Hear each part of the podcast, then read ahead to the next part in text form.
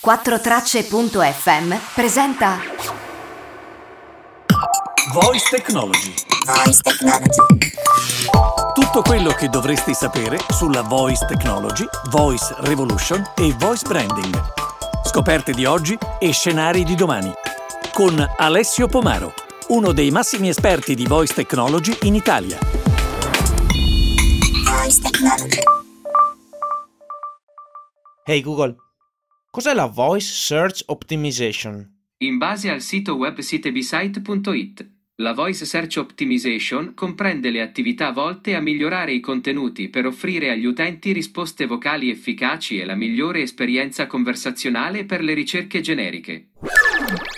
Quindi la Voice Search Optimization è l'ottimizzazione dei contenuti che mira a farli diventare delle risposte vocali. Direi che possiamo considerarla un'estensione della SEO, ovvero dell'attività che si occupa di migliorare la posizione delle pagine web nei risultati organici, cioè non sponsorizzati, dei motori di ricerca. E come hai potuto sentire da questa risposta e anche da altre negli episodi precedenti, direi che funziona. Ti racconto alcune pillole di Voice Search Optimization, non per spiegarti i tecnicismi, ma per farti capire quali sono i principi base di questa attività, di come i tuoi contenuti possono diventare più performanti e che non c'è solo il sito web all'interno di una voice strategy. Prima pillola. Come si esprime l'utente? Se l'utente utilizza la tastiera come sistema di input, tenderà a fare delle ricerche simili ad una lista di parole chiave. Perché? Perché scrivere è faticoso e perché ci siamo abituati al fatto che i motori di ricerca sono meno performanti se usiamo delle espressioni conversazionali, cioè se parliamo come faremmo con un'altra persona. E per questo abbiamo adattato il nostro modo di cercare. Quindi tornando all'utente farà ricerche del tipo assistenti vocali. Se invece si rivolge a un assistente vocale, per esprimere lo stesso intento di ricerca userà il linguaggio naturale, dicendo ad esempio qual è il miglior assistente vocale? Ed è proprio partendo da questo aspetto che dobbiamo riconsiderare i nostri contenuti, per riuscire a rispondere alla gamma di domande che può porre l'utente. L'analisi delle SERP, cioè delle pagine dei risultati dei motori di ricerca, aiuta molto in questa attività, ma esistono anche diversi strumenti di supporto, i quali partono da un concetto, da un argomento che definiamo noi, e offrono un ventaglio di ricerche conversazionali, delle domande degli utenti ad esso relative e da queste ricerche possono nascere dei contenuti per rispondere appunto a quelle domande. Seconda pillola. La struttura dei contenuti. In ambito voice search, la strategia ha come obiettivo quello di offrire all'utente risposte alle domande che potrebbe porsi in tutte le fasi del customer journey. Così facendo si ispira a diventare un solido riferimento per il pubblico al quale ci si rivolge.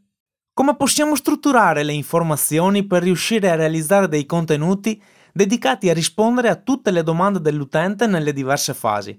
In pratica, dove mettiamo nel sito web i contenuti che derivano dalla pillola precedente? Un esempio semplice consiste nel creare una sezione FAQ, ovvero dei box domanda-risposta nelle pagine principali. Il vantaggio di una soluzione di questo tipo consiste nel fatto che sfruttando la gerarchia e la struttura del sito web è possibile organizzare i contenuti in maniera ottimale. Un'altra soluzione, meno invasiva e strutturata, consiste nello sfruttare il blog attraverso dei post mirati che possono offrire una risposta a più domande. Ad esempio, un post dal titolo Come funziona Google Home potrebbe rispondere a domande come Posso fare una telefonata con Google Home? E posso inviare messaggi con Google Home? Il risultato vocale che abbiamo sentito a inizio episodio, ovvero la definizione di Voice Search Optimization, l'abbiamo ottenuto proprio attraverso un post del blog. Terza pillola. Aumentiamo la precisione dei contenuti. Come possiamo fare a comunicare meglio al motore di ricerca che tipo di contenuto contiene la pagina? Attraverso quelli che vengono definiti dati strutturati. Hey Google, cosa sono i dati strutturati? I dati strutturati, in inglese structured data, sono meta-informazioni inserite manualmente nel codice HTML di una pagina per fornire dati aggiuntivi sui siti. Ok, ok, proviamo a semplificare. Si tratta di dati che vengono inseriti nelle pagine web che non sono leggibili direttamente dall'utente, ma consentono di specificare al motore di ricerca la tipologia di contenuto che contiene la pagina. Ad esempio se si tratta di una news, di una ricetta, di un post del blog, eccetera. I dati strutturati possono contribuire al miglioramento della brand awareness, ovvero il grado di conoscenza di un marchio, poiché offrono a Google Assistant il nome del brand da pronunciare come fonte del risultato. Questo aumenta la possibilità che l'utente si ricordi il nome di chi ha fornito una risposta ai suoi dubbi. I dati strutturati inoltre possono diventare un ponte tra la voice search ed un'esperienza conversazionale. E un esempio l'abbiamo visto con le ricette. Se chiedo a Google Assistant dello Smart Display una ricetta, verrò guidato passo passo nella preparazione. E tutto questo viene messo in atto proprio dai dati strutturati contenuti nella pagina web della ricetta. Nell'episodio precedente abbiamo parlato del bottone cucina e invia Smart Display, ricordi? È un aspetto molto interessante. Se provi a cercare una ricetta su Chrome o nell'app di Google da smartphone, vedrai che tra i risultati del box ricette ce ne sono alcuni che hanno il bottone cucina con il logo di Google Assistant. Ora lo faccio nel mio smartphone. Ok, apro l'app di Google. Ok, cerco spaghetti alla carbonara. Op, ecco i risultati ed ecco i bottoni. Faccio tap sul bottone della prima ricetta e cosa accade? Un messaggio mi dice Cominciamo? Di inizia ricetta al tuo smart display. Ora provo. Hey Google, inizia ricetta. Ci sono 14 passaggi. Te li leggo uno per uno. Primo passaggio. Per preparare gli spaghetti alla carbonara cominciate mettendo sul fuoco una pentola con l'acqua salata. Quindi, cos'è successo? L'esperienza può passare dai risultati del motore di ricerca ad un'esperienza interattiva con Google Assistant anche in momenti diversi. Ad esempio, posso cercare una ricetta in pausa pranzo e prepararla alla sera con l'assistente. E tutto questo grazie ai dati strutturati, a dei dati che vengono inseriti nella pagina. Se la stessa ricerca la facciamo partire su Google Assistant su smartphone, otterrò sempre una lista di ricette con il bottone, che non indicherà più cucina, ma invia a Smart Display. Quarta pillola. La qualità delle risposte. Su questo punto sarò breve ma intenso. Perché a volte Google Home non risponde, anche se attualmente accade molto più difficilmente? Perché il web è ricco di contenuti ma è povero di risposte. Se vogliamo diventare protagonisti della voice search, dobbiamo dare risposte alle domande degli utenti. Questo non significa smettere di produrre contenuti dettagliatissimi di approfondimento, ma fare in modo che prima di tutto diano delle risposte, con un occhio di riguardo ai diversi dispositivi. In questo modo chi cerca semplicemente una risposta la può ottenere e gli interessati ad approfondire approfondiranno attraverso il contenuto. Pillole extra sito web. Spesso la voice search viene sintetizzata con il concetto come ottimizzare il sito web per la ricerca vocale. E già questo è molto interessante perché implica delle ottimizzazioni utilissime per la qualità complessiva del progetto web. Secondo me però dobbiamo andare oltre a questo concetto, arrivando a quello di creazione di touchpoint vocali per comunicare con gli utenti e distribuire i contenuti. Le persone si abitueranno ad interagire con la voce all'interno dell'ambient computing e cercheranno un assistente per farlo. Quindi alle quattro pillole aggiungerei altri sei punti fondamentali da integrare in quella che possiamo definire una voice strategy. Google My Business. Una scheda di Google My Business ben curata e ottimizzata si trasforma in risposte vocali che possono portare gli utenti nei nostri punti fisici. Le schede My Business sono quelle che compaiono quando cerchi delle attività su Google, che danno gli orari, l'indirizzo, eccetera. Un esempio pratico? Qualche mese fa in macchina ho chiesto all'assistente vocale l'orario della farmacia perché mi serviva un farmaco. L'assistente, prendendo i dati dalla scheda My Business, mi ha comunicato che quella del paese era chiusa quindi mi sono diretto a quella del paese vicino. Ma passandoci davanti mi sono accorto che invece era aperta. Se non fossi passato avrebbe perso una vendita a favore del competitor.